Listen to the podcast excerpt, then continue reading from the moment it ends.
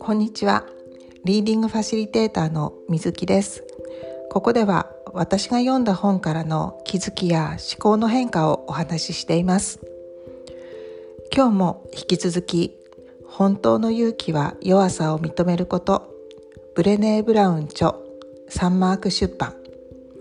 えー、今日で5回目になります、えー、今日は偽りのない子育てのためにということでお話をしたいと思います、えー、この本では自己肯定感つまり私はこれで良いと思えることは生まれた家庭で決まると言い切っています。子供時代の恥の経験はその人の人格自己認識自己肯定感を変えてしまうんだということです、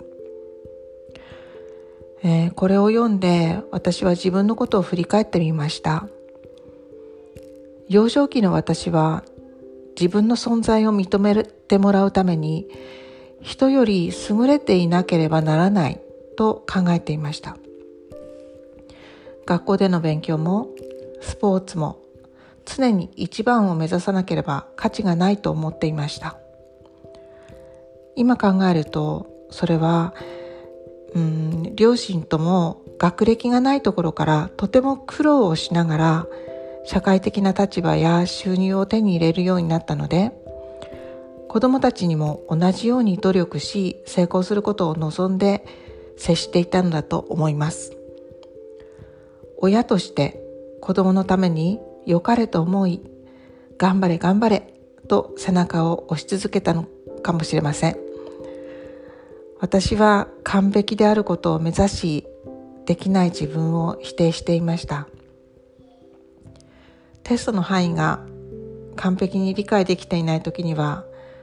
満点が取れないことから逃げるために欠席したこともあります。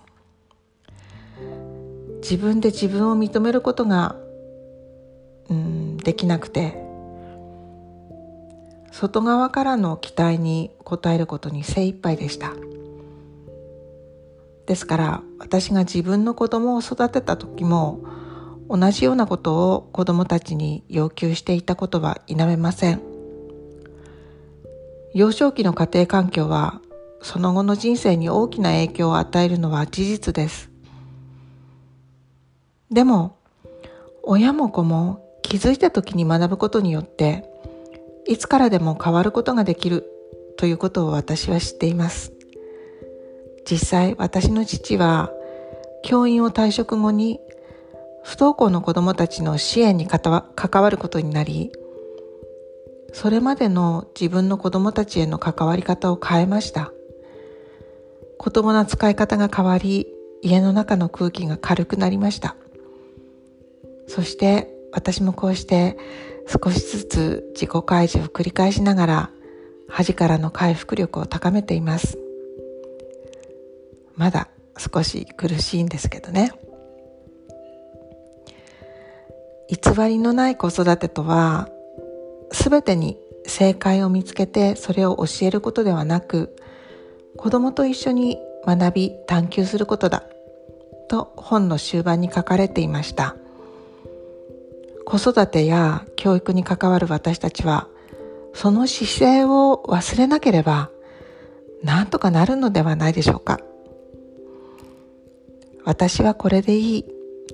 私は存在するだけで価値がある。これからも自分に語りかけていきたいと思います。この本からの発信は今日で終わります。ではまた。